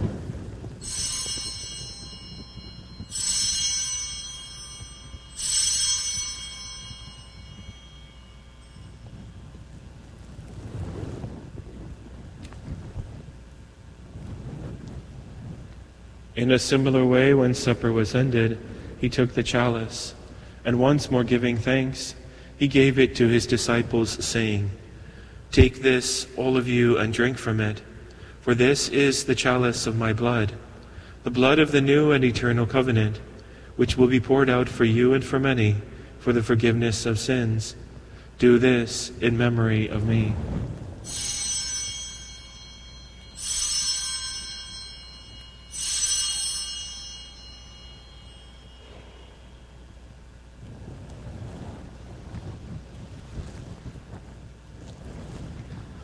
A mystery of faith. We proclaim your death, O Lord, and profess your resurrection until you come again. Therefore, as we celebrate the memorial of his death and resurrection, we offer you, Lord, the bread of life and the chalice of salvation, giving thanks that you have held us worthy to be in your presence and minister to you. Humbly we pray that partaking the body and blood of Christ, we may be gathered into one by the Holy Spirit. Remember, Lord, your church spread throughout the world, and bring her to the fullness of charity, together with Francis our Pope, Michael our Bishop, and all the clergy. Remember also our brothers and sisters who have fallen asleep in the hope of the resurrection, and all who have died in your mercy. Welcome them into the light of your face. Have mercy on us all, we pray that with the Blessed Virgin Mary, Mother of God, blessed Joseph, her spouse, with the blessed apostles, and all the saints who have pleased you throughout the ages, we may merit to be course to eternal life and may praise and glorify you through your Son, Jesus Christ. Through him and with him and in him, O God, Almighty Father, in the unity of the Holy Spirit, all glory and honor is yours forever and ever. Amen.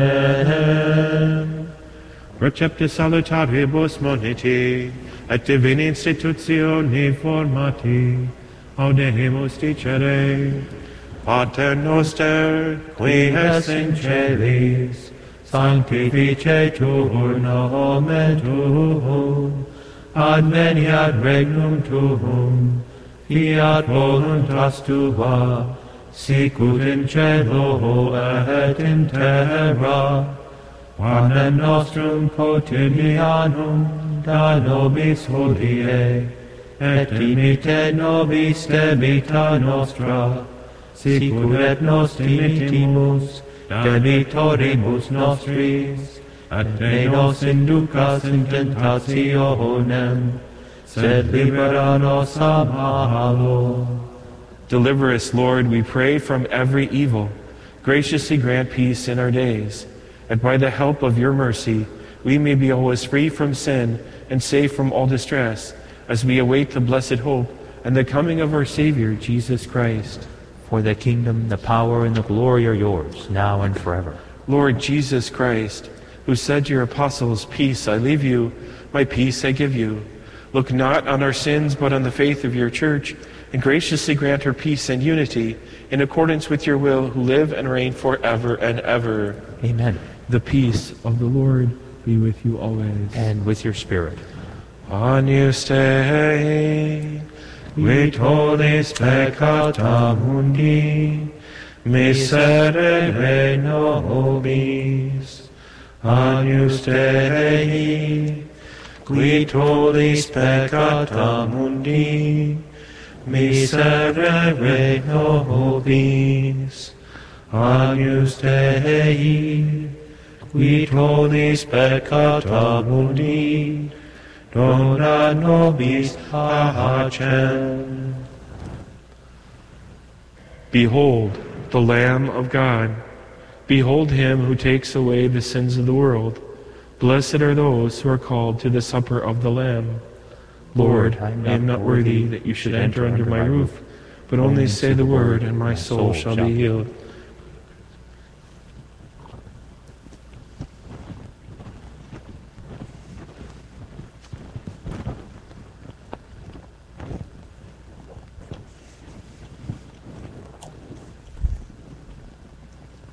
Communion antiphon. Behold, the bridegroom is coming. Come out to meet Christ the Lord.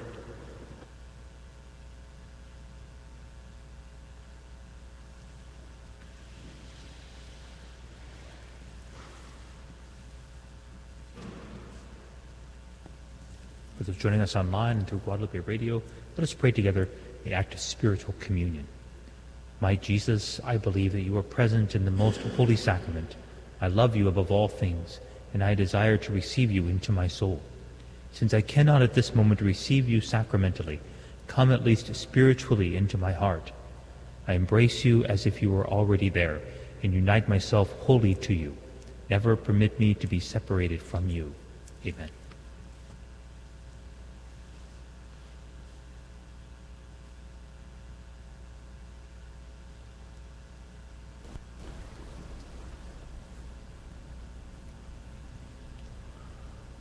O Lord, I am not worthy. That thou shouldst come to me, but speak the word of comfort, and my spirit healed shall be, and humbly I'll receive thee the bridegroom of my soul. No more by sin to grieve thee, or fly thy sweet control. Eternal Holy Spirit, unworthy though I be, Prepare me to receive him and trust the word to me. Increase my faith, dear Jesus, in thy real presence here, and make me feel most deeply that thou to me art near. My hope in thee now strengthen, O Saviour of my soul. Lest by temptation blinded, I turn from my true goal.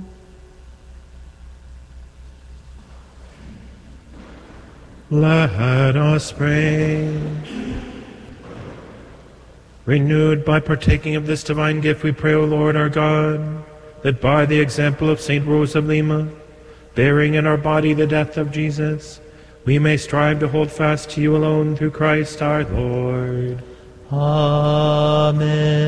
The Lord be with you. And with your spirit. May Almighty God bless you, the Father, the Son, and the Holy Spirit. Amen.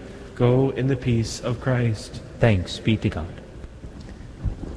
Salve Regina, Mater Misericordiae, Vita Dulcedo, et spes nostra salve.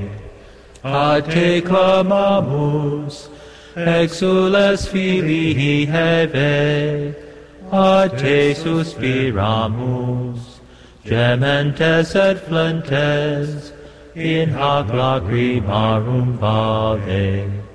Ea ergo, advocata nostra, ilos tuos, misericordes oculos, ad nos converte.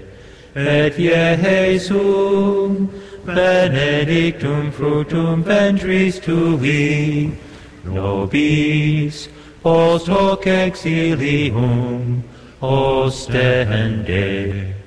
O clemens, O pia, O dulcis, Virgo Maria.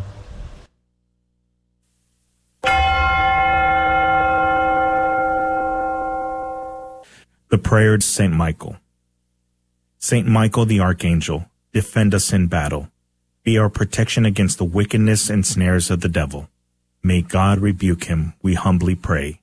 And do thou, O Prince of the heavenly host, by the power of God, cast into hell Satan and all the evil spirits who prowl about the world, seeking the ruin of souls. Amen. Prayer of Deliverance. Almighty God and Father, we beg Thee, through the intercession and help of the archangels, Saint Michael, Raphael, and Gabriel, for the deliverance of our brothers and sisters who are enslaved by the evil one, from anxiety, sadness, and obsessions. We implore Thee, deliver us, O Lord. From hatred, fornication, and envy. We implore Thee, deliver us, O Lord. From thoughts of jealousy, rage, and death. We implore Thee, deliver us, O Lord. From every thought of suicide and abortion. We implore Thee, deliver us, O Lord. From every form of sinful sexuality. We implore Thee, deliver us, O Lord. From every division in our family and every harmful friendship. We implore Thee, deliver us, O Lord. From every sort of spell, malefice, witchcraft, and every form of the occult. We implore Thee, deliver us, O Lord. Thou who said, Peace I leave with you, my peace I give unto you, grant that through the intercession of the Virgin Mary, we may be liberated from every demonic influence and enjoy thy peace always. In the name of Christ our Lord. Amen. All Catholic, all the time. This is the Guadalupe Radio Network. Radio for your soul.